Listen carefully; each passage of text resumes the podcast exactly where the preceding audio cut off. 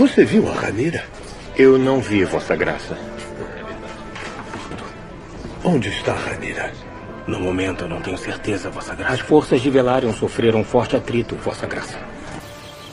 O rei quer que você se junte a nós. O rei tem muito o que celebrar. Ele não precisa de mim. Ele quer que estejamos todos juntos. Talvez a caçada possa ser divertida. É uma ordem do rei? Sim, Rhaenyra, mas... Fale de uma vez, Vossa Graça. Não precisava ser. Eu fui nomeada herdeira do Trono de Ferro apenas para elevar a posição de um Lorde de Casterly Rock. Esse servo é o Rei da Mata do Rei, um presságio esplêndido para o dia do nome do príncipe Aegon. Você acha que a casa Targaryen procura força? Se oferecessem mais dragões, não aceitaria? Você tem dragões para oferecer? Apresse-se para Dwarfstone, senhorada. Entregue você mesmo em mãos para o príncipe Daemon. Imediatamente, Vossa Graça. Príncipe Daemon, trago notícias de sua graça, Viserys Targaryen, primeiro de seu nome, rei dos Andalos, dos Roinares e dos Primeiros Homens, Lorde dos Sete Reinos e protetor do reino.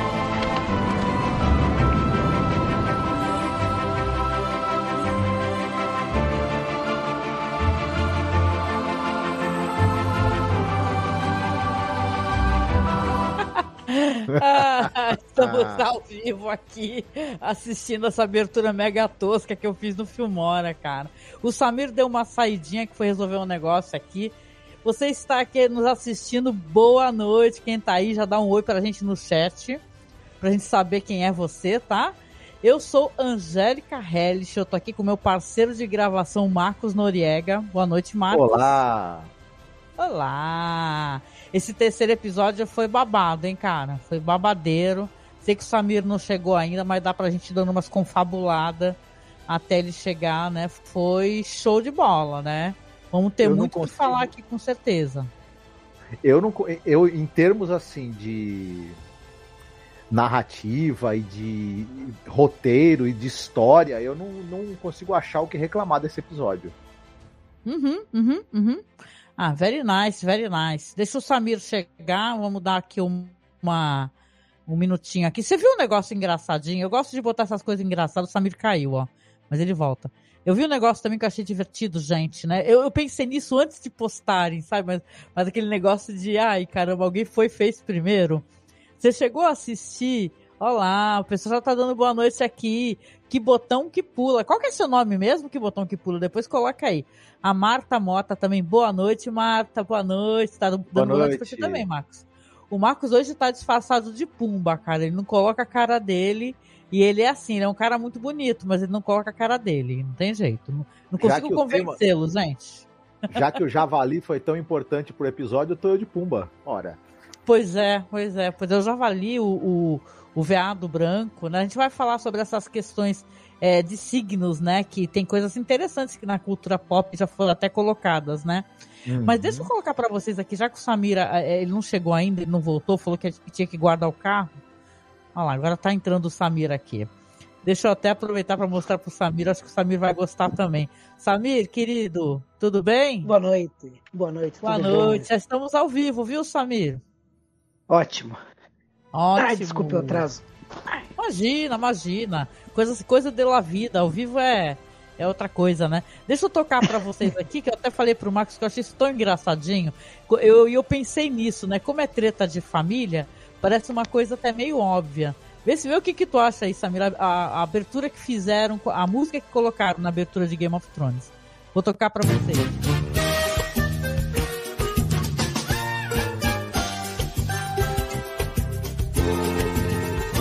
Esta família é muito unida e também muito oriçada. Brigam por qualquer razão, mas acabam pedindo perdão. Pirraça pai, pirraça mãe, pirraça filha. Eu também sou da família, também quero pirraçar. Catuca pai, catuca mãe, catuca filha. Eu também sou da família, também quero catucar. Catuca pai, mãe, filha, eu também sou da família, eu também quero catucar.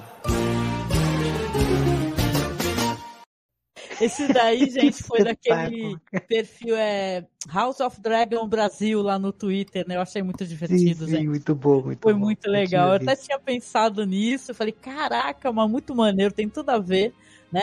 Boa noite, Tatiana em russo. Que botão que pula, diz assim, ó, mas os descendentes desse javali se vingaram anos depois contra um rei. Pode me chamar de Carol. Olá, Carol, se conseguir lembrar. Vamos lembrar, Carol, vamos lembrar. Uhum. E é isso, né? Oi, diga, querida. Os descendentes desse javali não deixaram barateão essa história. Não deixaram barateão. O Samir tá dando umas caidinhas aí, mas ele volta, gente. Então... é isso, a gente então tem aqui um terceiro episódio que ele já foi muito elogiado, né? As pessoas tinham uma ou outra reserva em relação ao primeiro, ao segundo. No terceiro teve tudo que todo mundo gosta, né? Teve intriga palaciana, teve treta de família, teve dragão, né? Dragão atacando as pessoas, e são cenas muito bonitas, né? As cenas de guerra, né? Então eu acho que é interessante a gente começar, né? Eu vou ver se o Samir consegue voltar aqui. A internet do Samir e a minha também, gente. É uma coisa a internet, né, Samir? Tá sempre deixando a gente na mão, né? Nosso Wi-Fi, né? Dia de chuva é pior do que em Pedra do Dragão. Sim. Terrível. A Marta Mota tá elogiando todas as piadas, Marcos, né? O Marcos é um especialista em piada de tiozão, viu? Marcos, esse daí... Mas vamos lá, né, minha gente? Vamos lá, então, para a nossa recapitulação. Olha, essa palavra é complicada. Que a gente vai fazer do episódio, conversar e dar os pontos que a gente mais achou interessante. E, né, elaborar um pouco. O Samir traz um pouco da questão literária. Mas começando aqui, então, falando desse episódio, que é o episódio número 3, né, chamado The Second of His Name, né? O segundo do seu nome.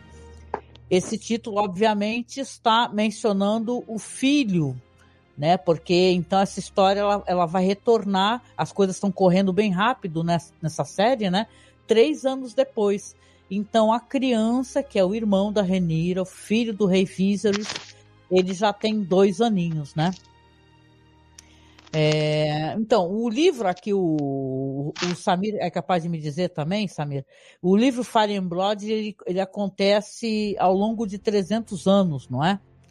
300 anos antes dos ocorridos em Game of Thrones, né? Em Game of Thrones, isso. E cobre bastante terreno, então a série também está correndo bastante nesse sentido, né? Aí você vai ter aqui, nós começamos com uma batalha... que você vê que essa batalha é uma batalha, então, que a gente vai descobrir depois que ela já está ocorrendo há muito tempo, né? Que, na verdade, você tem o dragão atacando, só que o Daemon, né, tá atacando esse Crab Feeder, que é o alimentador de caranguejos, né? E tal, só que eles não estão conseguindo, e, inclusive, ele é atingido, né, por uma flecha. Mas eu fiquei com pena mesmo, foi do Marujo que estava lá sendo comido pelos caranguejos e viu o dragão chegando e falou, meu príncipe, venha me salvar, e tomou uma patada de dragão, né? Coitado. Nossa, isso é muito, né? Isso é muito a política amassando a cabeça. Porque o cara assim, todo, meu príncipe, me salve, meu príncipe. Tadinho. E aí ele é morto não pelo Crab Feeder, mas pelo dragão, pela pata do dragão que pisoteia ele. É, né? O fogo amigo, né? É o famoso fogo amigo. É verdade. Aí você tem um inset, aí vai mostrar a corte, né? Que na corte as coisas estão ali muito felizes, né? Você vê o rei Viserys ali rindo, ali com a claquete dele, com o cercadinho dele. Tudo que ele fala, o pessoal até dá risada, né? E tal. Ele tá apresentando o menino, que é a criança, é o Aegon, né? Targaryen. E tá ali muito feliz, né? A rainha, por sinal, ela já tá esperando um outro filho, né? Então é o dia do nome da criança, eles estão fazendo as comemorações, né? E você vai ter ali as conversas, né? Porque Game of Thrones também é isso, né? Tá o Otto Hightower, a mão do rei, conversando com o irmão dele, que eu não recordo bem o nome dele, né? Não diz, né? Quem é esse irmão dele, mas ele está ali conversando. Robert Hightower, né? Ah, ótimo, excelente, sabe? Porque eu não recordava, não. Ele faz, ele, Ele faz o papel do diabinho ali na consciência do Otto, que já não é uma consciência muito confiável, por assim dizer, né? Que o Otto Hightower é aquele irmão que mais tá causando problema pro reino do que apresentando soluções, né? Uhum. É verdade, não. E ele tá cobrando, inclusive, da mão do rei que ele assegure essa sucessão, né? Que a sucessão vá pra criança. É, que ele garanta, né? A sucessão, né? E tipo, cara, eu consegui ficar até com pena do Viserys, né? Porque ele tá visivelmente querendo ter uns momentos de paz, sabe? Ele quer estar ali com a família dele, tá? Ele tá dando muita risada, você vê ele rindo muito, né? Se divertindo, ele tá visivelmente feliz, né? Ele não tá querendo saber de nada disso. Mas não tem jeito, ele já vai ser logo então informado do que tá acontecendo lá em Stepstone, né? Que as forças ali do... Tá fazendo um barulho, Samir, não sei do que é que tá arrastando, mas acho que tá fazendo um barulho, não sei se é do microfone. Acho que é do microfone mesmo. É do microfone. Tá, então, aí ele tá avisando ali que as forças do Crab Feeder ali, o alimentador de...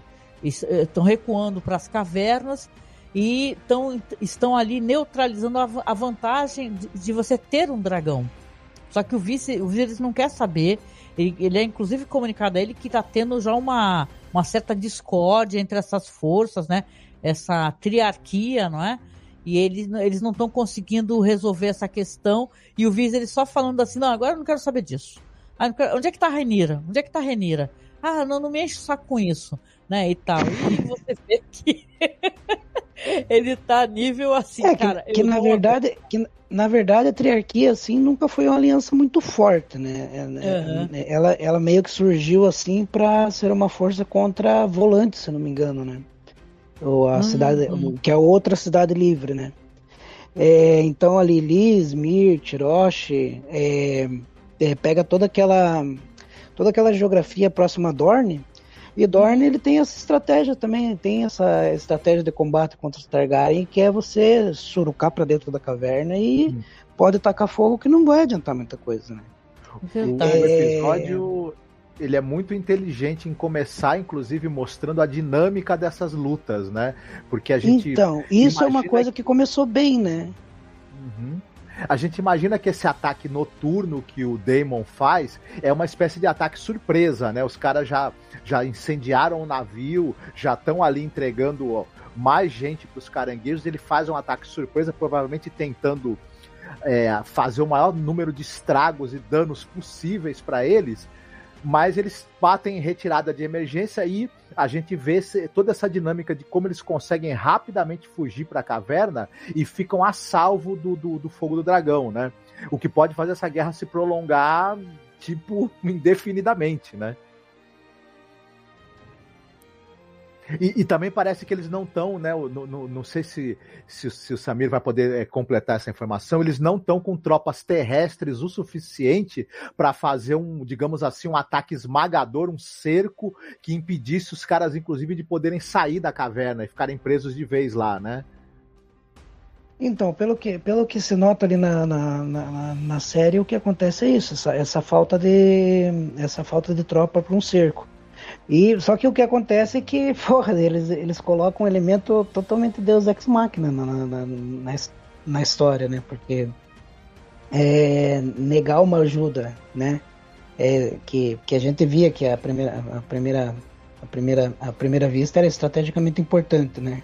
Uhum. E ele se colocar à frente daquela maneira, né, heroicamente questionável, né? Porque, no final das contas, você está apresentando uma falsa rendição, né? Isso. Aí a gente teria que consultar o mestre das leis, né? O mestre das leis para saber se isso é um crime de guerra, se isso pode ser considerado mais um complicador diplomático em terras estrangeiras, mas, enfim, é o Daemon, né? O que eu lembro, sim, dos livros é que a luta foi breve, né? Até porque eu acho que é uma covardia bater no doente, né? Isso não devia ter acontecido, mas enfim. O cara trouxe um quarto do rapazinho de volta.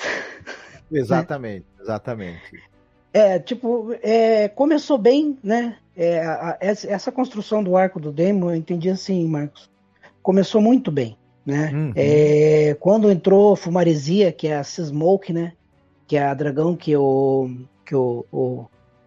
Daemon, o filho do Corlys Velaryon, né? Monta, né? Ela tá muito bem descrita, em imagem, porque ela é acinzentada, ela é uma das dragões mais rápidas, né?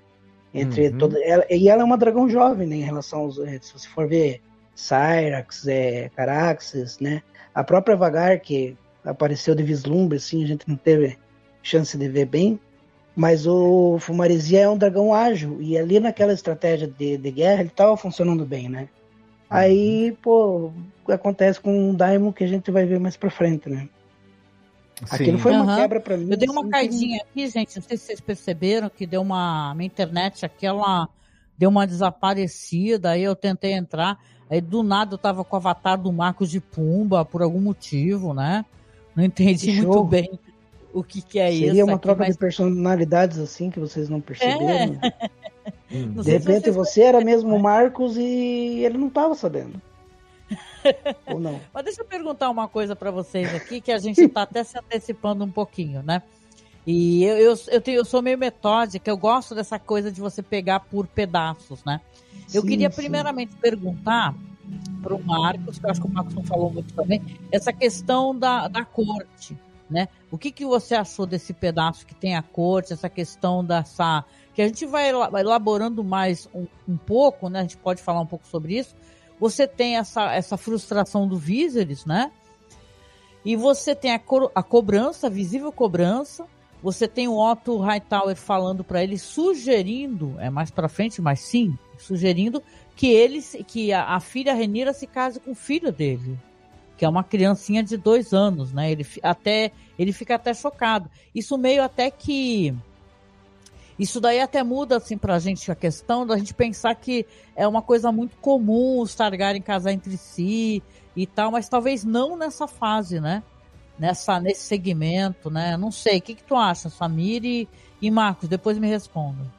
Na verdade, eu quero ouvir o que o Samir tem a dizer, porque eu acho que ele que vai poder dar uma informação mais precisa se já estava estabelecido... Nos Targaryen, né? Esse hábito dos casamentos consanguíneos e até incestuosos, na verdade, né? Então, sim, eu acho que Jaehaerys foi a última união entre irmãos, né? Uhum. Assim que se tem da história dos Targaryen. Mas esse assédio, né? Esse assédio pela linhagem pura também é uma estratégia de várias casas, né? Tem casa que concorda. E eu acho que mais pra frente a gente vai começar, porque eu não consigo lembrar do Fogo e Sangue até o seu final, né? Mas mais pra frente a gente pode perceber que existem outras casas que também estão interessados na queda Targaryen, né? A gente tem aquilo que mais tarde pode ser chamado de conspiração dos mestres, né? Que é uma conspiração que consiste em você suprimir o máximo possível o poder mágico da dinastia Targaryen, né? Uhum. Aquela magia que veio de Valeria, ela veio através do sangue dos dragões. Os dragões que trouxeram a magia de Valeria para o Westeros, né? E a Torre Alta, né? Os Hightower, eles são isso que eu tô, né? Tô jogando fósforo na fogueira aqui, né? Os Hightowers, eles são uma casa que tem a Cidadela dos Mestres como sua sede, né? O lema do brasão Hightower é uma torre da Cidadela, por sinal, né? Olha, então você pode já começar a especular qual que é o interesse de um lado você ter apoiadores de Viserys tentando incutir na mente dele que mas e se casar Rhaenyra com o irmão mais novo dela, né? Você teria uma linhagem pura, mas tudo sempre com um pretexto de alguma forma ou outra tirar a Rhaenyra da sucessão. Sim. Bom, a gente já viu isso, né? Sim. Volta e meia, ela o irmão do Otto, o Robert, né? Aquilo é um assédio puro e direto, né? Que a gente tem que garantir a nossa linhagem no reino, né? Uhum. mais do que nunca, temos que garantir a nossa linhagem no reino. O filho de Alicent tem que ser o herdeiro legítimo, né? E sempre vai colocando isso. Mais para frente, a gente vai ter um outro problema. Ele não tenha se pronunciado. E eu acho uma coisa interessante, Samir, que o quanto essa coisa está se complicando por conta da própria... do fato do Viserys ser uma pessoa contraditória e uma pessoa relutante. Porque ao mesmo tempo em que ele teve um filho homem, ele sabe muito bem o quanto os lordes preferem, né, por a questão dessa tradição deles, que um homem assuma a coroa e etc e tal. Ele mesmo sabendo disso, ele reluta em... tirar, né, a Rhaenyra da sucessão. Ele tenta reafirmar para as pessoas que ela vai ser a sucessora, embora esteja fazendo as pompas do aniversário do filho, tenha chamado o filho de Aegon, o que é muito significativo, né? Muito simbólico, muito forte, né? Isso. Porque é o conquistador, né? Uhum. E embora já tenha tido 6 Aegons, eu acho, depois dele, só leva o título, né, tipo de primeiro, segundo, terceiro, aquele que veste a coroa. Uhum. Entenderam? Então, assim, eu acho que o Aegon II, dando spoiler aqui, Aegon II, né? Mas o filho de Viserys, né? Ele, apesar de ser o 7º, acho que Aegon, de toda essa árvore genealógica, que tem vários Aegons, várias Rainhas, várias Daenerys, né? Ele só pode ser o Aegon II se ele vestir a coroa. Então, entendi. Nada mais natural do que ele ser o prometido para a coroa. Nada mais natural que o cervo branco seja a caça dedicada ao dia do seu nome. Uhum. Né? Uhum. Não, e é o que a gente vê que não acontece. Sabe o que eu queria perguntar para vocês? Porque isso é engraçado e claro que cada um tem uma relação diferente com a série, tem aqueles que fazem uma análise muito séria, com toda a seriedade, né? E eu sempre procuro, de certa maneira, tentar me divertir assistindo as coisas, né? E dar uma segurada nisso daí, no excesso de seriedade, né? Cara, aconteceu uma coisa engraçada hoje, eu até compartilhei no Twitter, e você deve saber, Samir, porque eu também compartilhei no Facebook, que justamente nessa celebração que você vai ter ali a Rhaenyra muita de má vontade, até se desentende ali com a rainha Alicent, né? Que pede para ela entrar e tal, aliás, para ela ir para o local, né? Onde vai ter a caça, etc, não sei o quê, bababá, ir para a festa que ela não está participando. Só que tem umas senhoras, né? Eu acho que até tu tem alguma coisa a falar sobre isso, né, Samir? Tem umas senhoras sentadas e estão todas ali comentando sobre uma nobre que foi sequestrada e pode ter sido vendida. E tem até o irmão ali de outra figura importante também, que é do Pequeno Conselho, que é um cara que tem problema no pé, né? E o irmão do Strong, né? Isso, irmão do Strong. Irmão do senhor de Harry Hall. Exatamente. Que ele vai ser o mestre dos sussurros, né, inclusive. E vai ser vai ser a mesma função que tem o... esqueci agora o nome dele. Vai ser o fofoqueiro... Aranha, da... Não, deixa eu só concluir o que eu estava falando, né? Uhum. Senão eu perco o fio da meada e acabo esquecendo também. Aí o que acontece? Ele se senta lá com essas senhoras e elas são todas ali criticando o Viserys, né? Falando assim, o rei nos arrastou para essa guerra e os nossos maridos e não sei o que lá. E aí passa a Rhaenyra. Rhaenyra, chega aqui que você talvez seja capaz de explicar. Porque o dele... Aí a Rhaenyra fala, poxa, mas faz 2 anos, mais de 2 anos que eu não vejo meu tio. Ela, mas você sabe, né? Isso daí tudo começou também, tem muito a ver porque, em detrimento a ele, deram a sucessão para você e tal, e o rei nos arrastou. E a mulher tá lá super reclamando pra caramba. Aí a Rhaenyra vira pra ela e fala assim, e o que você fez pra lutar? Você, o quê? Comeu bolo? Né? E meio tipo assim, sabe aquele falei e saí correndo, né? Ela pega, fala e vira e sai andando. E a mulher tá o tempo todo com um cachorro, que é um pug, né? Dessa raça pug. E, cara, eu tô no Facebook, tem um portal lá que coloca, não vou falar o nome deles não, né? Porque eu achei tão bobo que não vou dar nem moral, que você tá com toda cara de bait, sabe? Aquele clickbait. Aí coloca lá assim, ai, fãs de House of the Dragon estão revoltados porque apareceu um pug e é um cachorro que está, não é historicamente preciso aparecer um pug. Aí eu até coloquei assim, gente, pelo amor de Deus, né? Coloquei no Twitter, né? É preciso aparecer dragões, né? E tal, né? Porque no universo mágico que não existe, tudo é possível, né? A gente estava até conversando que a gente está gravando também sobre O Senhor dos Anéis, Os Anéis do Poder, né? E as pessoas reclamam da questão da pluralidade e tal. E, pô, tudo é possível no universo fantástico, gente. Inclusive, você ter de tudo, cara. Né? Então, eu acho engraçado que os fãs, né, ficam reclamando, né, o Samir e Marcos. Eu, inclusive, sou a favor que os pugs voem e guspam fogo. Não vejo problema nenhum. Qual que é o problema, gente? Né? Cuspam bolo, inclusive, também nas pessoas. Cuspam bolo, é tão bonitinho. Não, e um cara assim, a postagem ficou tão divertida. Aí começou a gente a reclamar na postagem. Duvido que nessa época tinha câmera. Como é que estavam filmando as coisas? Então, né, é isso, gente. O Martin, o George R.R. Martin, ele se utiliza de uma série de elementos semelhantes ao medievo da Europa. Né? Sim, sim. E em Game of Thrones alguns detalhes também da antiguidade oriental também, né? Especificamente no caso de Guerra dos Tronos.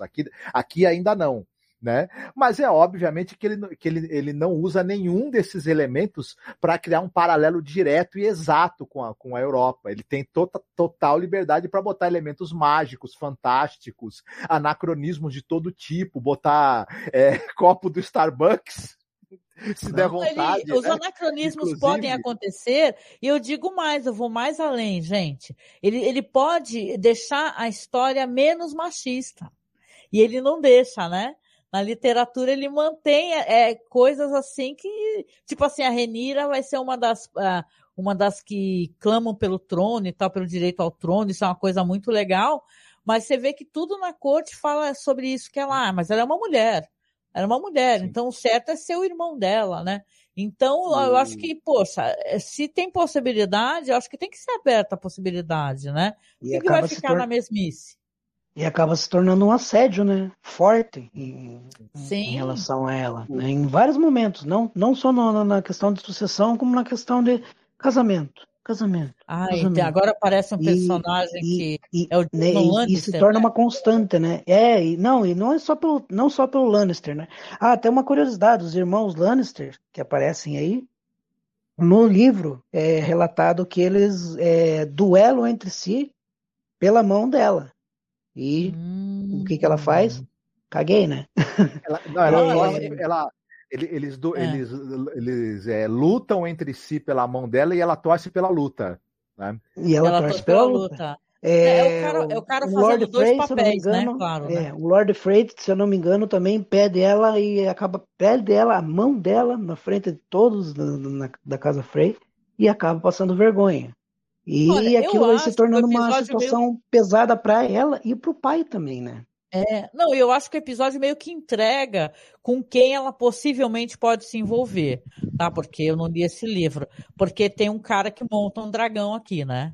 E tal. Então, meio que deixa claro, assim, é uma certa... Tem sangue Targaryen, né? Um cara que é Targaryen, que também tem dragão, né? Pelo menos então, a gente sabe que... Desculpa.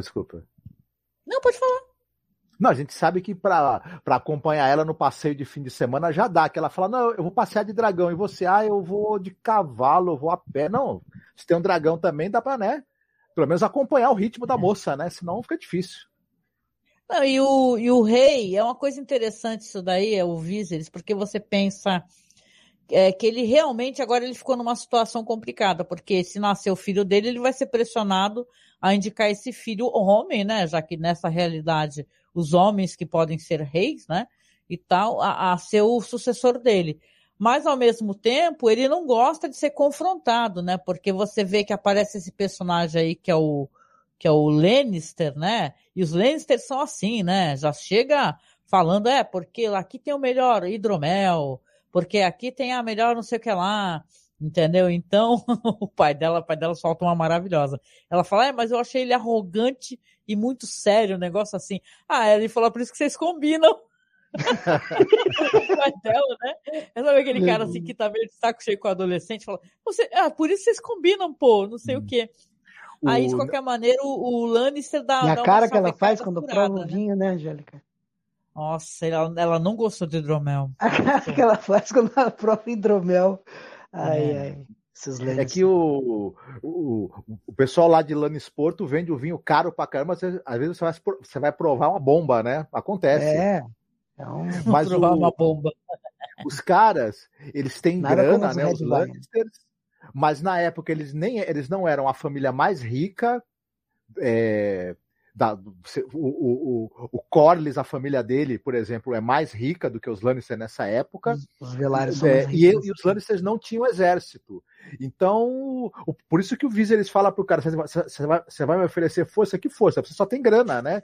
O negócio do cara é falar, eu tenho o carro mais bonito, eu tenho o iate mais vistoso e tudo mais, mas não tem utilidade nenhuma numa guerra porque não tem exército. E, enfim... Por outro lado, bastou fazer dele credor uma vez para se endividar pro resto de eras e eras, né? Sim, quando a gente vai ver os Lannister em Guerra dos Tronos, aí eles já estão, literalmente, toda vez que o rei precisa ir comprar 1 quilo de carne, tem que pedir dinheiro pro Tywin, né, emprestado.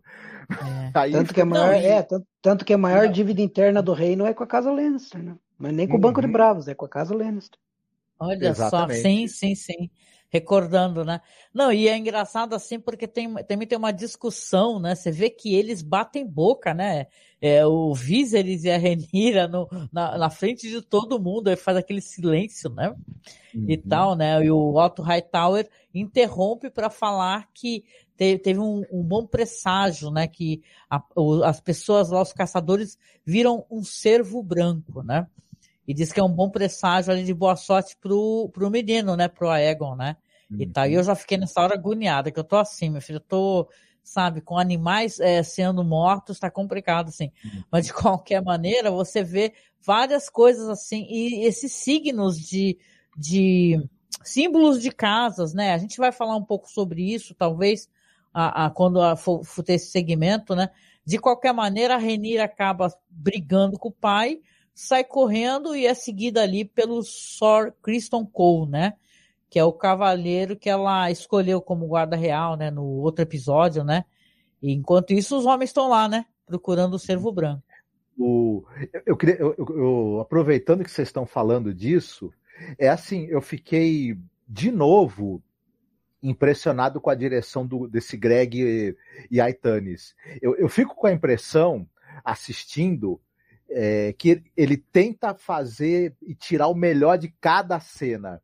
Por exemplo, na hora que a Rhaenyra monta no seu cavalo e se enfia no bosque, não é uma mera cena de alguém pegando o cavalo e indo embora com a câmera mais ou menos fixa. Você vê o cuidado que tem, do quanto essa sequência é ágil, o quanto ela é bonita, o quanto tem planos e movimentos de câmera muito bem interessantes e luxuosos até para uma cena que, na verdade, nem precisaria de tudo isso.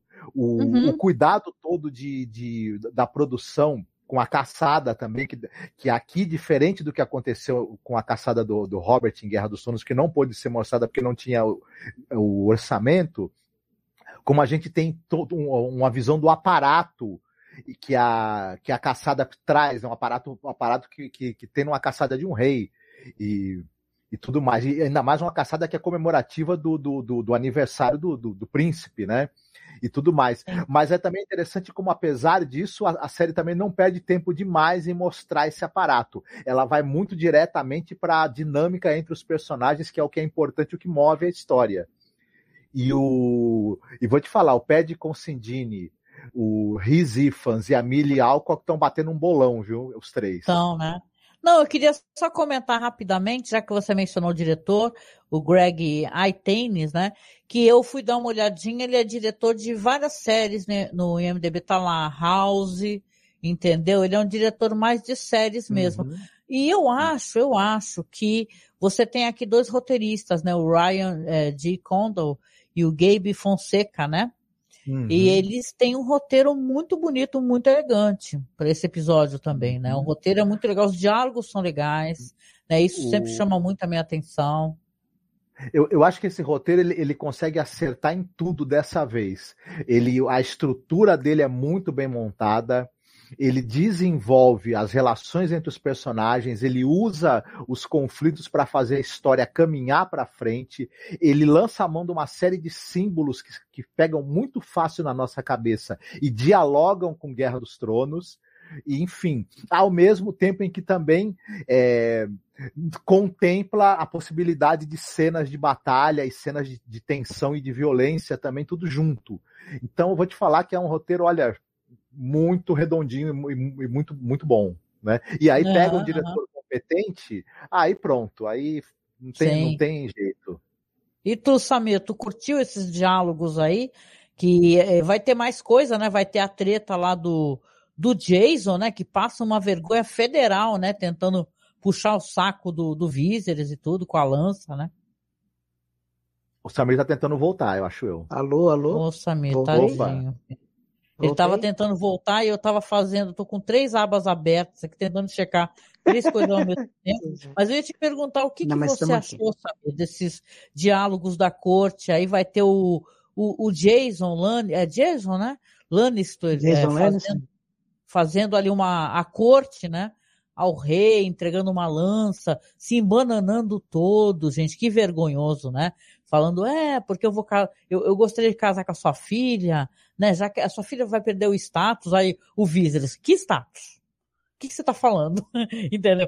Mas o senhor não vai dar a coroa pro seu filho? Quem falou isso pra você, né?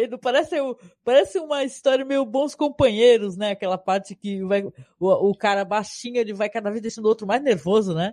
E o riso vai... ele deixa bem claro pra ele, ó, se isso tá acontecendo no seu castelo, se isso tá acontecendo entre os seus homens, é o seu dever reportar ao seu rei a mais alta traição.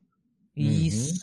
Uhum. Ele coloca ele no lugar dele, mas na hora... né? Na hora, não pensa. O cara fica amarelo, branco, azul, né? Ele já fica no tom que eles já são, né? Na verdade, não muda muita coisa. Mas no final das contas é muito simbólico aquele negócio de ser da caçada ser na mata do rei, da lança ser um presente Lannister, e é uma lança toda pomposa, toda como os Lannister são, né? Todo extravagante, né? E é tudo uma questão de amarrar a linhagem Targaryen, né? Porque a gente sabe que não acaba acontecendo. Mas assim, a gente tem que considerar, tipo, vamos ver vamos tentar se colocar no lugar da mão do rei, né? Qual seria a aliança adequada para Rhaenyra? E eles nunca vão voltar ao ponto. A Rhaenyra é a herdeira legítima. O ponto que sempre volta na narrativa é qual melhor casamento para Rhaenyra. Eles nunca chegam para conversar com o rei e dizer sua graça, a gente tem que fortalecer a pretensão da rainha, da princesa, né? A gente tem que provar para os 7 reinos que ela é herdeira legítima. Você não vê ninguém aconselhando ela dessa maneira. É sempre o oposto, né? E isso se torna um peso tanto para ele, que sente ele sente uma urgência muito grande em estabelecer que ela é herdeira legítima. A gente nota isso. Só que ele é incapaz, porque ele é manipulável. Ele não quer se comprometer, e isso vai ser a derrota dele, né? Não, ele é inconstante, porque ele deveria ter... agradar todos, por algum motivo você não dá certo, né, gente? Eu falo, é meio assim, né? Eu falo para minha filha que vou... obrigo, né, os lordes, né, a concordarem com ela na cadeia de sucessão, só que depois eu acabo casando não com quem deveria ter sido o melhor pro reino, né, o casamento. Eu acabo casando com a menina que eu tô interessado, mesmo sabendo que isso é uma forma da mão do rei passar a me manipular cada vez mais, né? Ele é aquele cara, faça o que eu falo, mas não faça o que eu faço, né? Faço o que eu digo, mas não faço o que eu faço. Exatamente. Ele é inconstante, ele é uma pessoa que se deixa levar pelas vontades dele, ele é contraditório, e aí quando você passa isso, e ele está se tornando, ele está fisicamente em declínio também. Fisicamente em declínio. Todas essas mensagens... aliás, Marcos, nos livros, se eu não me engano, já é o segundo para o terceiro ano do Aegon, eu acho que já faz eu acho que faz mais de um ano que o Viserys não se senta mais no trono. Certo. Ah. Nos livros. Daí na série você vai acabar acontecendo com o trono a mesma coisa que aconteceu, que a gente vê acontecer com a miséria, né? A miséria apareceu um episódio, eu acho que, não sei, eu acho que a gente não vê mais. Não. E uma coisa que eu reparei, sabe o que eu reparei? Que ele está visivelmente doente, né? Sim, ele está passando essa impressão. Sim. Ele segurou a lança, ele não segurou com todos os dedos, segurou com os três dedos, um polegar, dois dedos, como se a doença estivesse progredindo, mas não mostrou muito pra gente. Então ele está... Ele está cada vez perdendo a paciência mais fácil, né? A doença também, né? Deve sentir dor, presumo, né? E de qualquer maneira, alivia, né, Angélica? Isso, todo esse estresse vai fazendo ele beber mais, né? Sim, então vai bebendo mais e tal. E aí vai vir essa sugestão do Otto Hightower e falar para ele, por que você não casa a Rhaenyra com o irmão dela, o príncipe Aegon, né? Aí que seria, fala, uma solução, né? Seria uma solução. Pelo amor de Deus, aí ele fala, chega disso, eu vim aqui para caçar, né? E ele tá de saco cheio da politicagem, mas antes disso ainda vai ter o Lord Strong falando para ele e sugerindo novamente, falando, a Rhaenyra deveria se casar com o Laenor Velaryon, que é o filho do Lord Corlys, né? E aí o Viserys já fala, chega, vou embora. O Viserys até tira um sarro da cara dele, né? Ele fala, você acha que eu vou casar com quem? Com o Strong, o seu filho lá, o quebra-ossos, o mais forte do reino? Ele, não, sua graça. Né? O Lord Viserys. Porque ele é um cara sensato. Esse Strong, é sensato, dá para perceber, né? Ele está tentando. Ele tá tendo tanto urgência quanto sua graça, mas numa perspectiva diferente, entendeu? Uhum. O problema não é convencer o Viserys. Convencer o Viserys é difícil, é volúvel e não é garantido, porque ele é um cara que se deixa influenciar por várias vozes na cabeça dele. O difícil é convencer a Rhaenyra. Essa é a menina que ela tem que perceber o quão importante ela estabelecer um casamento dentro de uma corte, onde os casamentos definem alianças, onde os casamentos definem o futuro do reino, onde o casamento define o futuro da casa. Né? E define o futuro da casa, e muitas vezes a sobrevivência das casas.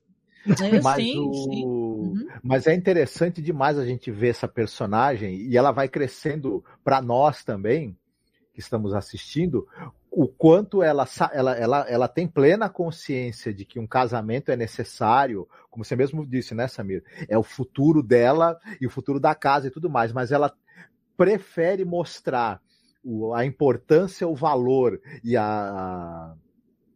o quanto ela é capaz para ser a herdeira por outros caminhos, por si mesma, pelos seus atos de bravura, de coragem, de ousadia e de autoafirmação perante essas pessoas que, na verdade, não a veem como alguém realmente capaz, né? Por ser mulher e tudo mais, por ser jovem. Ela está se sentindo anulada, né, também, totalmente desimportante. Eu acho que ela fala isso pro pai, ela desabafa. Ela fala, eu não importo para você, ninguém mais me vê, ninguém me enxerga. E é por isso que ele também acaba explodindo quando esse Lannister vai lá falar assim, já que a sua filha vai perder o posto, né? Ele fala, que posto? O que você está falando? Né? Se você sabe de alguma coisa, traição, você tem que me informar, né? Então é interessante porque esse episódio, como eu falei, ele tem várias questões, ele vai para vários lados. Tem a questão da intriga da corte. O golpe nascendo, né? Isso, a política, depois vai ter a guerra, né? Porque você vai ter cenas até que se você colocar uma ao lado da outra, cenas meio espelho, né? Você tem a Rhaenyra que fugiu, tá com o Sor Criston ali numa fogueira e tal, e eles conversando, e ela tá se perguntando, né, e tal, como é que eles vão ser, como é que vai ser o reinado e tal. Ela tá tentando desabafar, né, e o outro tentando fazer ela voltar e não consegue, quando eles acabam sendo interrompidos por um javali, né, e tal, né, e é uma cena bem interessante, é uma cena que nos remete àquela cena do Robert Baratheon, né, que morre através de um javali também, né, claro que... E você sacou, né? Samir e Marcos, que ela tem uma fala, né, quando ela tá na carruagem se encaminhando para lá, ela fala, eu não gosto de ver a morte de filhotes de javali, porque eles gritam que nem crianças, e essa cena vai terminar com ela, ele dá uma espadada, né, no bicho que está em cima dela, mas ela que esfaqueia o bicho até a morte, né, o javali, né, ela está em tremenda fúria, né, e ao mesmo tempo você tem o Rei Viserys, que é bonita, são cenas bonitas, que ele está bêbado, totalmente bêbado, conversando com a rainha Alicent, e falando que nomeou a Rhaenyra para proteger o reino justamente do Daemon, né? E que, pensando que talvez tenha sido um erro, mas fala sobre a questão das profecias, né? Eu queria até perguntar para você também, Samir, esse negócio da profecia, esse negócio do sonho que ele teve depois que a Rhaenyra nasceu, no qual ele viu um filho dele usar a coroa, né? Eu acho que esse filho mais para frente a gente sabe quem vai ser, né? Não sei se a gente poderia dar spoiler aqui, né? Mas, eu acho que sim, dependendo do que tipo de spoiler que for, né? Acho que pode sim. De qualquer maneira, ele acha que cometeu um erro, né? É isso que é. Eu tenho pena pelo pesar assim das decisões do Viserys, né? Porque logo para frente o que vai acontecer? Vai começar a pipocar pretendente, né? Ela estabelecendo um casamento, ela vai ter seus herdeiros. A Alicent, né? Além do Aegon, vai ter mais uma menina e depois vai ter mais um menino, né? E Rhaenyra vai ter sucessivos também pretextos e pretendentes. Mas a gente vai ter outras dinâmicas dentro dessa história, que vai colocar Sor Criston Cole de um lado, vai colocar... Então eu vou dando essas pinceladas sem revelar muita coisa. E vai colocar também o Strong, né? O quebra-ossos, de um outro lado da história, que vai ser determinante para o futuro da Casa Targaryen. Olha, não sei se vocês pegaram no ar, mas vai ter uma dança de cadeira entre lordes e realeza, né? Isso é interessante. E é interessante também que agora, à luz disso que você falou, a gente percebe por que nesse terceiro episódio esses personagens estão sendo introduzidos, né? E estão tendo um pouco mais de espaço. E a gente não está nem considerando o Daemon, que está correndo pelos flancos, né? Ele está correndo pelos flancos. Mas a gente não pode deixar de considerar ele, né? Porque ele é um dos motivos de toda essa crise também, né? A gente não pode negar, né? Que você evitar o teu irmão problemático, às vezes, é mais problemático do que você confrontar ele e chamar ele a responsabilidades que ele deveria ter, né? Com o reino, né? A gente vai chegar no final, mas o que o irmão dele faz, entendeu? Devido ao que ele vai decidir mais pra frente, por uma questão de orgulho, é uma coisa quase surreal, né? Mas a gente vai falar sobre isso, né? Eu vejo assim que é um pesar muito grande que o Viserys carrega, assim. Eu sinto pena, assim, desse rei, por que pareça, porque eu estava conversando com o Marcos que a gente tem na literatura e tudo, no audiovisual, vários tipos de rei, né? Tem os malucos, né? Os psicopatas, tem até falando de imperadores e tal, dos imperadores romanos e tal. Você tem todo tipo de pessoa, claro, né? E tem os que não querem, né? Ele é hesitante, esse Viserys, porque ele não quer realmente confrontar ele quer ficar na dele, sei lá, ele quer ter um reinado de paz, porque ele tem um exemplo do pai dele que ficou mais de 50 anos, né? Um reinado de paz e tudo, então ele quer também ter um reinado de paz, mas dá tudo errado, né? Dá tudo errado, vai começar pelo herdeiro. Né? Ele é o cara errado na hora errada, mas eu concordo. Mais um exemplo, né? Mais uma coisa que nos prova que Rhaenys, a irmã, Rhaenys é a prima dele, né? Meu Deus, eu me perco todo na são muitos nomes. É uma família muito grande. É, mais uma prova de que Rhaenys deveria ser a herdeira da coroa, não ele. Sim. É verdade. Né? Porque ela é uma pessoa que visivelmente você percebe que ela tem muito mais atitude que ele. Sim. Né? E outra coisa que a gente percebe ao longo da história é que Viserys, ele foi um dos últimos a montar o Balerion, né? E a gente sabe, né? E a gente sabe que os Targaryen, eles têm uma aura de fogo muito forte, né? Eles têm uma magia ancestral de fogo valeriana muito forte. E isso se deve à relação e ao vínculo que eles criam com seus, né, com seus animais, com seus pets, né, com seus dragões. O Samir, por que o dragão dele foi embora? Ele fala, tem um momento que ele fala que o dragão foi embora e tal, e tá vivendo sozinho. Não é estranho, Vhagar foi embora, né? Vhagar foi embora. Se eu não me engano, quem monta Vhagar mais tarde é a Laena, a irmã de Laenor. Porque eles têm sangue Targaryen, né? Uhum. Mas eles são tipo raça Targaryen, no caso. Entendi a piada. Eu achei péssimo. Na minha cabeça era engraçado, mas na hora que saiu ficou essa merda. Mas enfim. Mas foi bom. Mas o motivo do dragão ter ido embora é fácil. O dragão, ele tem essa relação com você. E ele te obedece e tudo...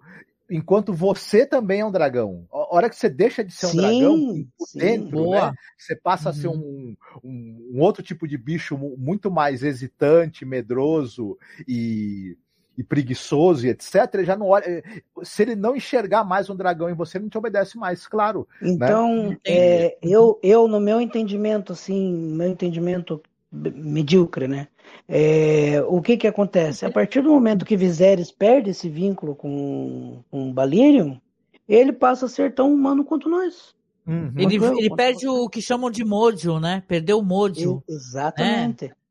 Aquele vínculo que você via os Starks com os lobos gigantes, né? Nossa, pior, os videntes verdes da floresta. Quando tu vai raciocinar, né? Eu lembro da Sansa, quando matam a loba, né, dela, que é triste de chorar aquele episódio. Tem uma relação ela fica apagada, forte. Ela fica, né? Ela vira refém, né? De tudo, de todos, né? Parece que a loba dela, quando ela perdeu uma parte de si, né? Eu lembro que a gente gravava podcast e falava que tinha uma relação um pouco parecida, né? Do que acontecia aos personagens, devido ao que acontecia aos lobos, né? E você pensa assim, a pessoa fala, besteira. Eu falo, não, mas não é. Não, tem a ver, no final de contas, né?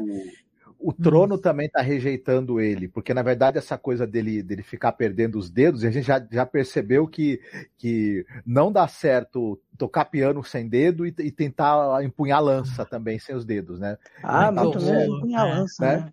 Mas essa coisa... Mas ó, vamos combinar uma coisa. George Martin deve estar muito satisfeito de poder ver uma cena de caça que ele não conseguiu ver em Game of Thrones, né? Ele pode estar satisfeito, só que a gente está bravo com ele porque ele não entregou o livro. Mas ele sempre vai ficar, cara. É o rancor. Se a gente foi lembrado de tudo, meu Deus, dá até uma raiva. Você tem um trono que ele é forjado com espadas, né, de reis que foram vencidos. Então ele é um trono que ele tem uma vocação já no passa-tétano. Guerra. Não, e assim, ele foi forjado na batalha, na guerra. Por isso que é a espada de reis que foram vencidos. Então, se você é alguém que está manso e E busca a paz, na verdade, não porque você construiu um período de paz. O Viserys, ele foge. Quando tem guerra, ele não quer. Quando a guerra está na porta dele mesmo, ele quer fingir que não está acontecendo nada e quer ficar, né, comendo bolo e tomando vinho. Então, ele claro é o isentão, né? Vem cá, mas isso, ele está claro errado. Eu também queria ficar comendo bolo e tomando vinho o tempo todo, cara. Mas é claro que os espíritos dos reis derrotados que estão ali, né, rondando aquele trono e as espadas que pertenceram a eles, não querem alguém fraco e hesitante sentando ali, né? Se você não é digno, ele vai te rejeitar. Isso acontece com Joffrey nos livros, né? O Joffrey Baratheon, né?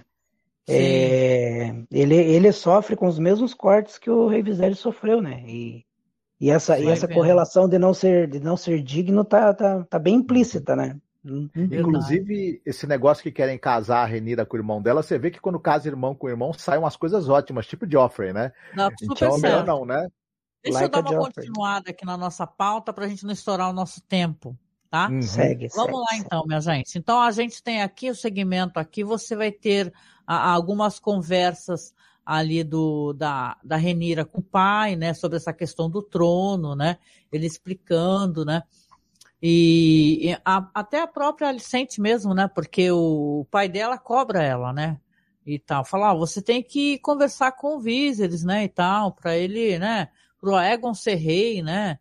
Você tem que guiar o Viserys pra razão, né? Até a hora que ela entra, ele fala 7 infernos, né? Ele fala, você já sabe que é uma coisa que eu gostei, né?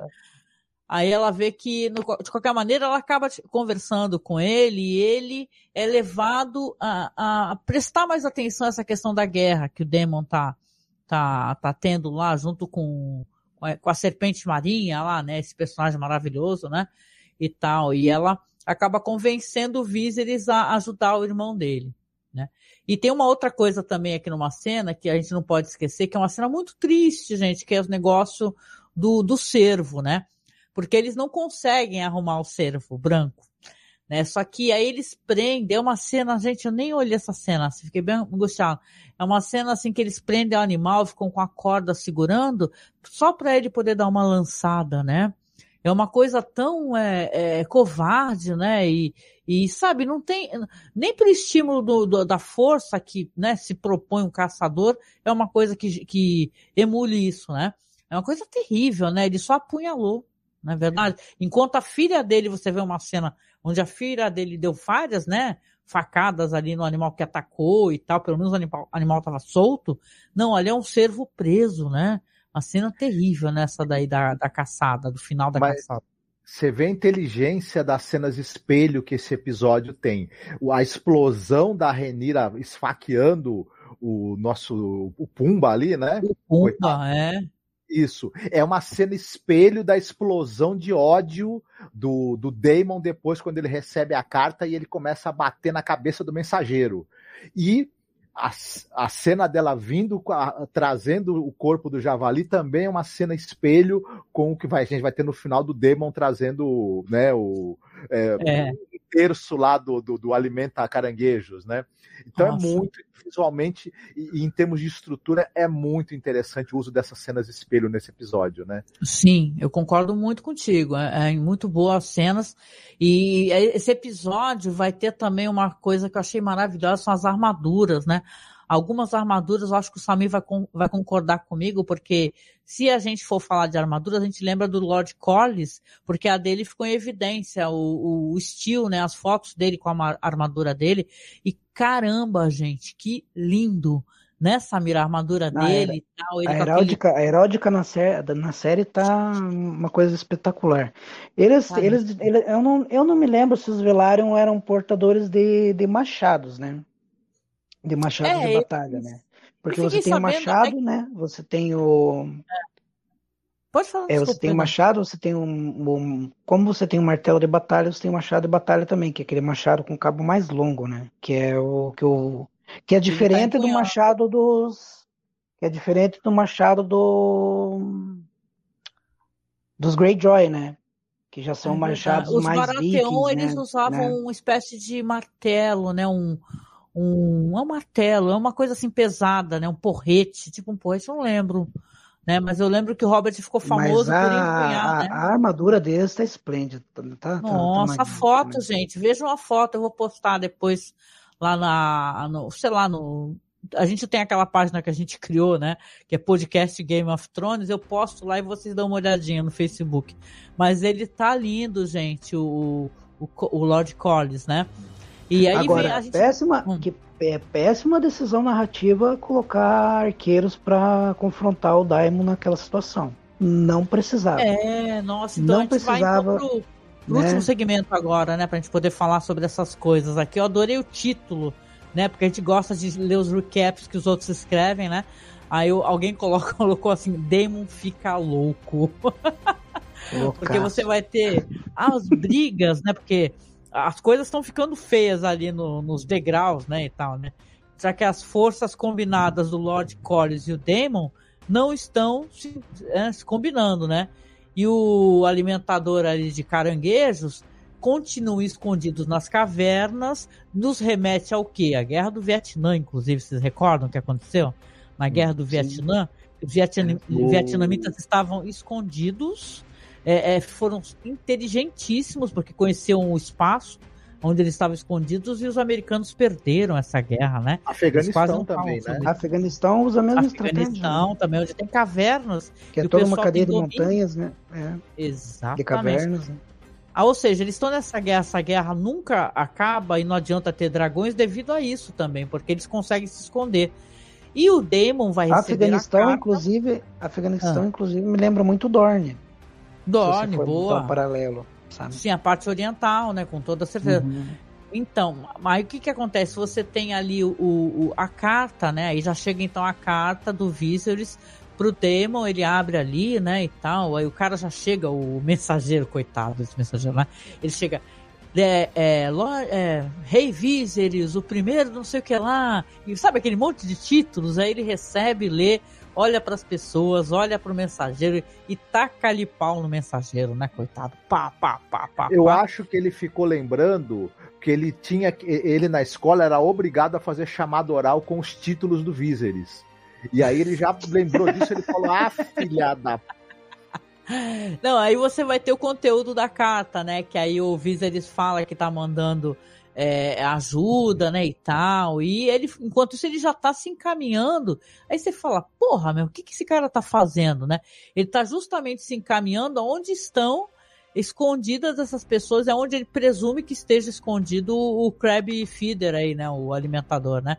E ele chega lá, você fala, pô, ele vai sozinho, tá remando até essa ilha, aí ele chega ali com uma bandeira branca, né? Aí o Crab Feeder, que é um cara que definitivamente não tem filtro solar, né? Eu lembrei de viralizou a mulher que passava filtro solar na cara e não no pescoço. O pescoço dela tá a cara do Crab Feeder, né? Coitado, a gente brincadeira. De qualquer maneira, ele sai, né?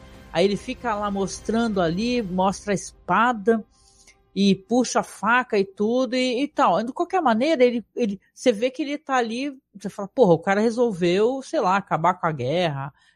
desistir disso aí, mas não, foi tudo uma técnica dele, né, para ele poder atrair de certa maneira o inimigo, né, e ele tem uma fúria berserk, né, gente, porque ele sai e depois esfaqueando, detonando, ele sai totalmente modo berserk, né, arrebentando a boca do balão, e você não sabe o que ele tem, falar, nossa, esse cara é um louco.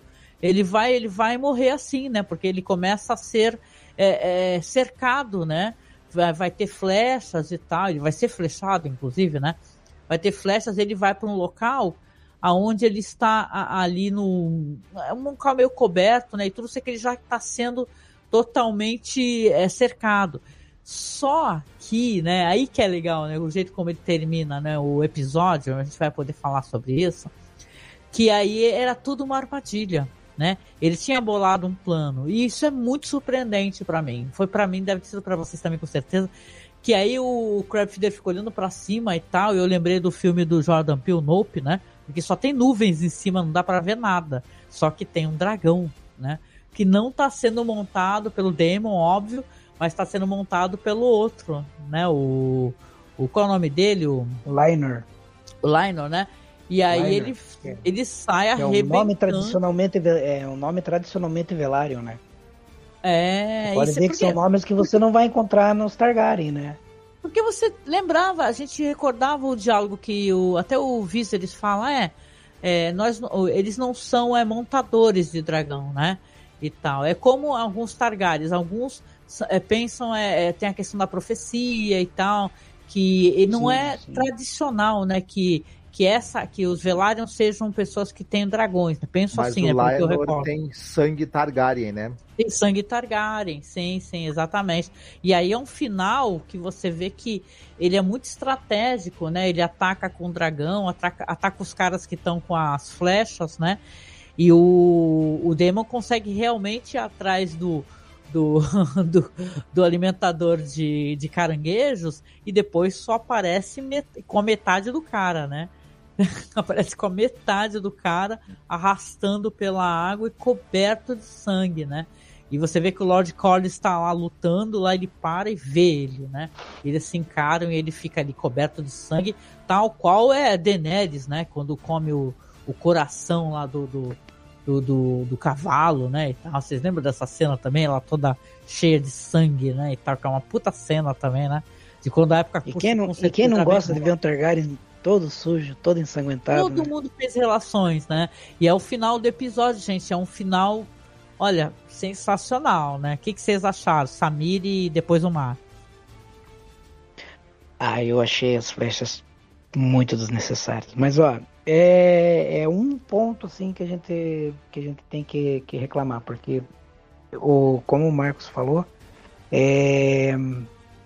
desde a conversa lá na Mata do Rei, lá nos Lannisters, até se desenrolar no final do episódio, tá tudo muito bem amarradinho, tudo muito bem redondinho, né? Quando você vê a relação da Alicent mais uma vez com a Rhaenyra, enquanto ela ouve o Menestrel, coitado do Menestrel, numa situação totalmente desconfortável, né, cara? Pois é. Uhum. Todo esse desenrolar para chegar onde chegou, que nem você falou, um final catártico, né? Uhum. Eu tiraria as flechas. Eu acho que aquele recurso das flechas, assim, colocou ele num lugar que não precisava ser colocado, sabe? Mas isso é uma opinião minha, né? Uhum, uhum. Eu acho que era uma coisa que criou um... mais uma vez, né, cara? O cara correr, tipo, pra quê? Pra criar um link lá com o Stark, coitado do menino que correu e não sobreviveu, né? Não sei. Que não sabia correr em zigue-zague, né? Eu lembro. Né? Uhum, é. Mas, enfim, no final, pô, que episódio fantástico, cara. Que episódio foi fantástico. Foi um final foda, foi catástrofe. E tanto as cenas de ação, né? Tanto as cenas de ação quanto as intrigas da corte, assim, elas trabalharam assim com pesos quase que iguais, né? Se você for colocar na balança as duas situações acontecendo paralelamente, simultaneamente, né? Uhum. Uhum. Eu fui muito satisfeito com o episódio. Eu também, essa batalha final, ela é um primor primeiro que essa tensão interior, né, esse personagem, o Daemon, ele vinha sendo tensionado ao longo dos últimos episódios, e a Rhaenyra também, e é interessante a hora que a gente vê essa tensão que foi sendo construída, ela explodir, né? Isso é muito bom, é sinal de que quem escreveu o roteiro sabia onde queria chegar, sabia o caminho a percorrer. Em termos de filmagem, de ritmo, de uso da câmera, de cortes, do uso da trilha sonora, essa batalha foi primorosa, uma batalha rápida até certo ponto, né? Mas toda a dinâmica, a gente entende perfeitamente que ele usa uma estratégia, engana o cara, porque na verdade você não... até pelo código deles de guerra, que há um código... Tudo bem que o código de guerra ali aceito, né, não deve prever que você dê os seus prisioneiros para caranguejo comer também. Acredito que não, né?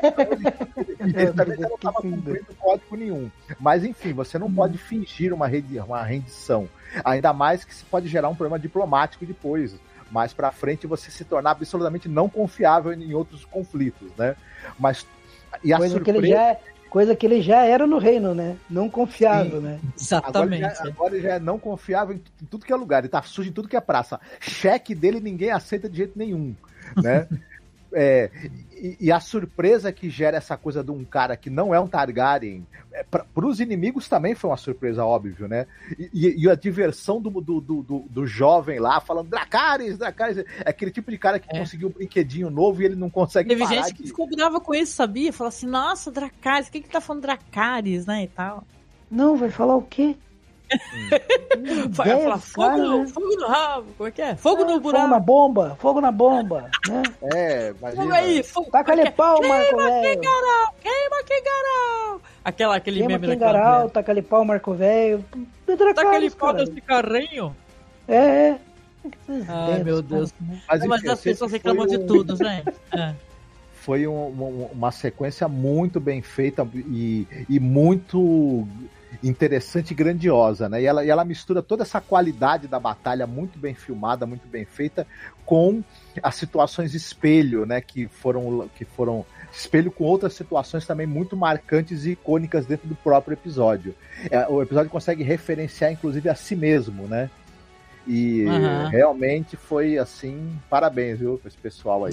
Legal. Mereceu um salário mesmo, por enquanto. Muito bom, hein? Vocês fizeram já que vocês fizeram algumas considerações, eu vou aproveitar que eu vou fazer a minha também, mas já vou perguntar pro Samir o que ele achou do episódio, pra ele dar a nota, aquelas notas que a gente cria, né, umas notas inventivas, né? Você pensou em uma nota aí, Samir, pra dar junto com a tua consideração, apesar que você já até que deu, né? Diga. Posso ser o último a dar nota, que eu tô muito dividido nesse episódio. Tá muito dividido? Ah, então vai sobrar pra você, Marcos. Dá você, então, a nota primeiro, depois sou eu, e aí o Samir fala a nota dele. Eu vou dar 8,5 lanças luxuosas dos Lannisters, mas que não adianta nada se você estiver meio bêbado. Caralho, que nota comprida, hein, meu filho? Como é que é a tua nota? 9 lanças que não sei o quê? 8,5 lanças luxuosas dos Lannisters, mas que não adiantam muita coisa se você estiver meio bêbado. Cacetada, parabéns. Ó, o Miguel Guelph tá aqui no chat, ele deu uma nota mais legal que tu, Marcos. Ele falou, ó, minha nota é 10 tapeçarias desnecessárias nas paredes, kkk. E vimos ácaro. Muito bom. Boa noite, Marcos Leno, que tá aí no chat também. Bom, gente, eu adorei o episódio, eu acho que o final dele foi uma maravilha. Claro, como é que você não vai ficar feliz ver os dragões? É uma coisa totalmente badass, né? E tal, né? A HBO foi bem inteligente em colocar essa questão de dragão, porque eram as partes na série que as pessoas mais amavam, né? E vibravam, né? Eu gostei de ver aí o filho aí da serpente do mar, aí, o moleque que subiu no dragão aí. O Laenor. Achei... esqueci o nome dele total, cara. E o Laenor vai dar o que falar, cara. E o cara assim que tá na cara vai dar uma dor de cabeça. Eu achei que a Rhaenyra vai olhar pra ele e falar, nossa, você sobe em dragão e tal, e vai ser sobe. O crush, né? Vai ser o crush pra ela, achei. Eu tô aqui chutando, né? Porque eu não li o livro, gente. Ele vai surpreender, Oh, talvez não da maneira como as pessoas esperam, mas ele vai surpreender. Eita porra, agora eu fiquei curado. Mas de qualquer maneira, o episódio foi muito legal. Eu fiquei comovida, né? Porque a gente sabe que esse rei vai morrer. Tá na cara, né? O cara tá doente, tá todo bichado, né? E tal. Não foi o episódio que apareceu os mestres lá tratando dele, mas você vê que ele visivelmente estava em um momento de paz e tranquilidade e teve isso, né? Perdido por questões políticas, porque não tem até aquele ditado, pesada... Como é que é? Pesada é a coroa, né, que fica sobre a cabeça do rei, né, uma parada assim que algum rei deve ter inventado pra poder a gente sentir pena deles, né, porque fora essa monarquia, morram, de qualquer maneira. Todos. De qualquer maneira, eu quero dizer que é um episódio muito legal, terminou bem, eu até andei lendo assim, porque você fica sabendo, e, pô, que não é qualquer um que pode montar um dragão, né, e tal, tem histórias aí, o Samir é capaz até de falar, talvez, que, cara, se tu tentar montar no dragão, bicho, tu roda, cara, o dragão te dá uma bacorada e tu vira churrasquinha, né, o Samir? Tu tem que ter sangue Targaryen. Já provou que é possível você morrer miseravelmente por causa de uma tentativa mal sucedida, né? É. Eu lembro do Tyrion falando que o sonho dele na vida era tudo legal. Na mão do dragão. Targaryen já morreu na mão do dragão. O dragão, antes dele ter tomado o lanche dele, a chance de você se dar mal aumenta bastante, inclusive. É. Pô, fiquei com... Tanto que a tradição de você colocar, né? Tanto que a tradição de você colocar um ovo Targaryen ao lado do berço de uma criança não é à toa, né? É para que você crie aquele vínculo, né? E garanta que aquela criança não vá virar churrasco no futuro. Uhum, é verdade, né? É verdade. E tem até dragão que o da Daenerys mesmo, ele até, pelo jeito, lia os pensamentos dela, né? E ela os dele, né? Porque ele já chegou aparecendo em momentos que ela precisava, né? De qualquer maneira, foi legal e foi um episódio interessante. Se eu for dar notas, eu acho que eu daria, se eu pensar aqui comigo, 9 taças de hidromel entregue por um Lannister ridículo que não vai conseguir casar com a menina. Deu uma nota enorme também, tá vendo? Mas foi bom, gente, episódio interessante. Tô ansiosíssima para poder continuar assistindo, né? E cara, a gente se sente muito, né? Falar, cara, já fui pega totalmente, já tô hasteando a minha bandeirinha ali com o símbolo Targaryen na sacada, que é o meme mais famoso que tem. E, cara, né? Vamos esperar, né, gente? Próximo episódio, né? Com toda certeza. E falta você, entendi. Samir, você dar a sua nota. E agora? Então, depois de muito pensar, né? 8 servos brancos, tá? Oh. Porque somente aqueles que são dignos poderão estar perto dele. Ah, pô, que pena que a gente não pôde falar, a gente até esqueceu de falar disso, né? Que é uma parte muito linda, esse negócio do servo branco. Ele encontrá-la, né? Ele encontra a Rhaenyra e ela não mata o animal, e é um animal majestoso. E você veja só, né, Angélica, toda a campanha feita com batedores, cães de caça, todo um porta-bandeira, abre-ala, passista, escola de samba. O que eles conseguiram? Conseguiram o prêmio de consolação, que era um servo qualquer, né? Ai, e eles deixaram muito claro que antes dos dragões, os servos eram os reis, né? Os reis absolutos. Não, mostrou mais a covardia do que qualquer coisa, né? É aquele contraponto que o Marcos falou, né? Da Rhaenyra lutar pela sobrevivência e se levantar guerreira mais uma vez. Isso faz dela uma guerreira, né? Não importa se o Corlys deu o primeiro golpe, mas ela se levantou, ela sobreviveu, né? Em contraponto a fraqueza do Viserys, coitado, que mesmo com todo o pessoal indo atrás do animal, caçando animal, porque eu nunca vi ninguém caçar e a pessoa ficar lá na tenda. Bom, a realeza faz isso, né? Nas Crônicas de Gelo e Fogo tem algumas referências ao servo branco. Diz que é o servo branco de Kingswood, né?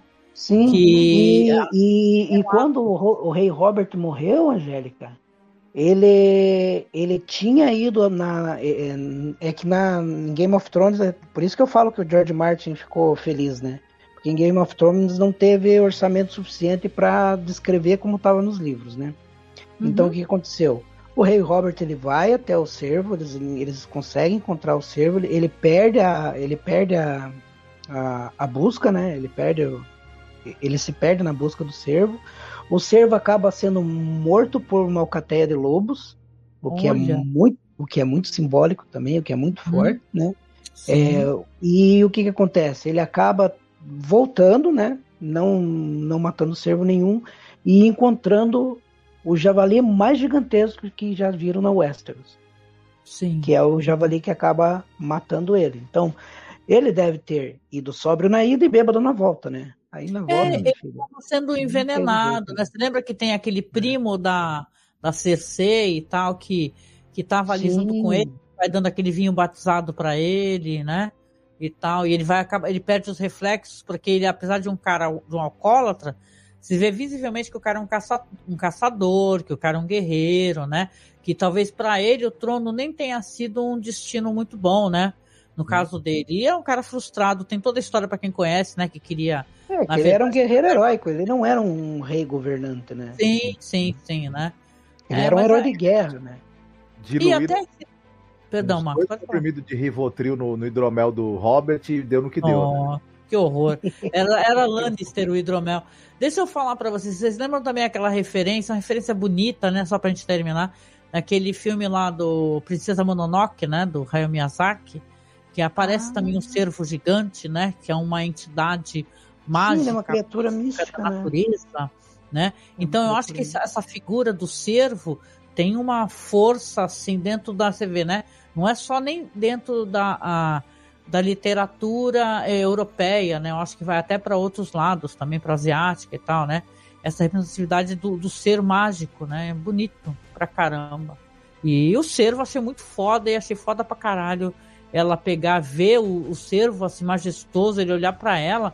Isso sim é um presságio bom, né? Talvez, né? E ela falar assim pra ele, não, deixa ele embora. E ele vai embora e tal, e é isso, né? Isso deixou bem mágico assim o episódio também, muito bom. E, gente, é isso. A gente já tá aqui gravando, já faz 1h19. Então eu quero chegar aqui aos finalmente, agradecendo a todo mundo que tá no chat. Ó, que botão que pula mandou mais uma nota pra gente aqui, ó. 9 bardos tocando música no repeat pra guri em depressão. Pô, muito bom, essa literalmente tá no repeat do, sei lá, do celular dela e tal. Coitado do cara, né? A gente não falou muito, mas a situação dele entre a rainha e a princesa, hein? Caramba, me lembra aquele lá, o Maridion, né? Aquele bardo lá que é porque o Martin gosta de música progressiva, né? Aí colocou o nome de Maridion, né? Do bardo. Que é uma banda... o Martin e suas referências, ele adora referências. Né? É claro, sim. Mas é isso, chegamos aqui aos finalmente. Vamos agradecer ao pessoal do chat que acompanhou a gente. Que botão que pula, ó. Falou, melhor episódio até agora, sim. Marta Mota. Quem mais? A galera toda aqui. Miguel Guelph, né? Miguel Guelph, Tatiane Russo. Falei, Marcos Leno. E, gente, muito obrigada para você que está escutando depois do podcast que vai sair, tá? Lembra, se você puder, compartilhar, tá, a nossa publicação. Se você escutar pelo Spotify, você dá estrelinhas pra gente, que isso ajuda o podcast a aparecer um pouquinho mais. Se é aqui no YouTube, também tente compartilhar ou tente conversar com a gente no chat, que também ajuda, né, ao vídeo aparecer. E siga-nos nas redes sociais, me siga se você quiser, né, Angélica Hellish, em vários lugares, no Instagram, Twitter, Facebook, né? O Marcos está por aí também, né, Marcos? Como o Marcos Noriega, né? Sim. Sim. O Noriega Marcos também, às vezes tu inverte, né? E, Samir, você tá no Instagram, tá onde você, pro pessoal te procurar? Meu perfil tá no Instagram, né? De vez em quando eu posto algumas coisas da cidade de Antonina, da cidade de Morretes, no litoral do Paraná, né? Esse paraíso que a gente vive, né? É lindo mesmo, já chega aí. É muito, muito lindo. Eu não falo por suspeito, eu falo por confirmação mesmo, né? Sim. E como bom funcionário público, estou aqui agora na Academia da Saúde, né? Trabalhando com a medicina chinesa, trabalhando com o Qigong terapêutico, né? Sim. Quem quiser me ver presencialmente, vem para Antonina, me procura na prefeitura, me procura no hospital, não vai ser difícil me encontrar, né? Pra gente trocar uma ideia, fazer uma terapia. Família, essa figura, né? Ótima. Quem quiser me procurar em Morretes, a gente tá com o projeto social lá das crianças para população carente do taekwondo, jiu-jitsu, MMA, né? Sempre como é que as tentando podem formar ajudar, cidadãos. Samir? Essa entidade, vocês recebem alguma coisa, tipo, então, não sei, Angélica, material didático, atualmente a gente está recebendo o apoio do governo estadual, né? Através do projeto Paraná Taekwondo, né? Mas recentemente a gente criou a Associação Brasileira de Artes Marciais, Esporte e Cultura, né? Que eu espero que em um ano tenha utilidade pública e até o final do ano a gente já possa estar recebendo alguns recursos, né? Principalmente doação, com isenção tarifária. Aí tu avisa impostos, a gente, hein, Samir, pra gente poder... daí a gente linka aqui, né? Informar, né? Pra colaborar, né? Tirar essa criançada da rua, trazer essa criançada pro esporte, tentar transformá-los em cidadãos, né? Mais igualitários, mais conscientes, né? E fazer o que a gente sempre gostou de fazer, né? Trabalhar para eles, né? Tanto lá na Prefeitura de Antonina, com esses projetos, ou no Conselho de Saúde, quanto no projeto de Morretes. Em breve eu quero ver se leva para Antonina e depois a gente leva para Paranaguá também, né, outra cidade. Enquanto a gente tiver saúde, a gente vai estar trabalhando, sabe? Certíssimo, é isso muito aí, bom. É isso aí. Fico a muito vocês, feliz, fãs de Game of Thrones, muito obrigado por ter paciência comigo. Imagina, menino, uma maravilha gravar contigo. Muito bom. Pô, eu quero só deixar no finalzinho, não posso esquecer, isso é muito importante. Eu até coloquei isso no Twitter e a gente fala, às vezes, ou pede apoio, o pessoal talvez ache que a gente, sei lá, né? Pede apoio meio para comprar mariola, pintar unha. E cara, ultimamente está super difícil sobreviver nesse país. Né? Essa semana mesmo eu até comentei que vai ter vários feriados, porque aqui em Santos tem o dia da Nossa Senhora do Monte Serrat. Aí, ou seja, eu trabalho, eu recebo por demanda de trabalho. Quanto mais feriado tem, infelizmente eu não ganho muito. E tá difícil para todo mundo. Quem puder nos apoiar, gente, para poder manter o nosso site de pé, para poder fazer com que a gente consiga até pagar as contas, sabe? Para poder, né, internet, tudo. Tá difícil, gente. Então, toda ajuda ela é muito bem-vinda, de toda maneira possível. Os métodos de ajuda estão aí logo abaixo. A gente tem padrinho, você pode apadrinhar a gente. Aí você dá um valor fixo todo mês. Tem Pix também. Então, a maneira que você ajudar ela é bem-vinda e a gente vai receber e vai ajudar a gente a sobreviver nesse meio, que ele é um meio muito burguês. A gente nunca falei muito sobre isso, mas é assim, podcast, não é todo mundo que tem acesso, você tem um PC, você tem como editar, você tem que ter internet boa, né, Samir? Vocês já perceberam? Manter, né? E vocês já perceberam que quando eu tento botar um videozinho, alguma coisa, já fica engasgando. É o PC que é muito fraco, meu computador, então a gente não teve ainda como levantar grana para fazer, sabe, esses upgrades, para ter um setup decente, para poder fazer coisa legal para vocês. Eu trabalho muito mais com áudio, sou eu que edito, não tem ninguém editando para mim, banner também a gente que faz. Então, tudo isso demanda a gente ter recursos. Se você puder, se você tiver como, eu não estou falando com quem não pode, veja bem, porque eu também estou dura e não posso, às vezes, ajudar as pessoas, né? Eu ajudo mais com a minha mão de obra do que com grana. Mas se você puder, colabore com a gente, tá? Mesmo que você ache que é pouco, vai nos ajudar muito. Vai ajudar você a manter um podcast que você gosta no ar, entendeu? Porque tem gente aí que tá ganhando grana com podcast que definitivamente não somos nós, né? Que a gente sempre mais gastou do que ganhou. Mas a gente faz de coração, a gente ama falar com as pessoas. Agora tá sendo ótimo interagir em lives, eu tô adorando isso. Mesmo dando esses pepinos aí, eu fico muito feliz. Então fica aqui, desculpe, né, me alongar, mas essa solicitação de séria, de coração, que se você puder nos ajude, nos apadrinhe, sabe? De qualquer maneira, como você puder, como eu falei, os métodos de auxílio estão logo abaixo, e ajude a gente, e ajude podcasts pequenos também a conseguir se segurar, se manter, porque é muito difícil, né? É um meio muito burguês, gente que, se tu vê a pessoa fazendo live, não engasgando a live, é que ela tem um tremendo computador com uma tremenda placa de vídeo e por aí vai. Então a gente é totalmente pobretão, computador positivo, e tá aqui de coração pra vocês. É isso, gente. Ó, ficou todo mundo triste, ó. Até caiu aqui, ó. Samir e Marcos silenciosos. Não, a gente tá aqui ouvindo o tempo.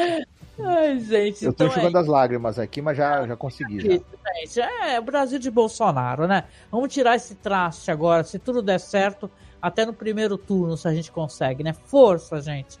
Vão melhorar as coisas com paciência e com força, né? E a gente se encontra, né? Lembrando também rapidamente que a gente também está fazendo podcast sobre O Senhor dos Anéis, Os Anéis de Poder.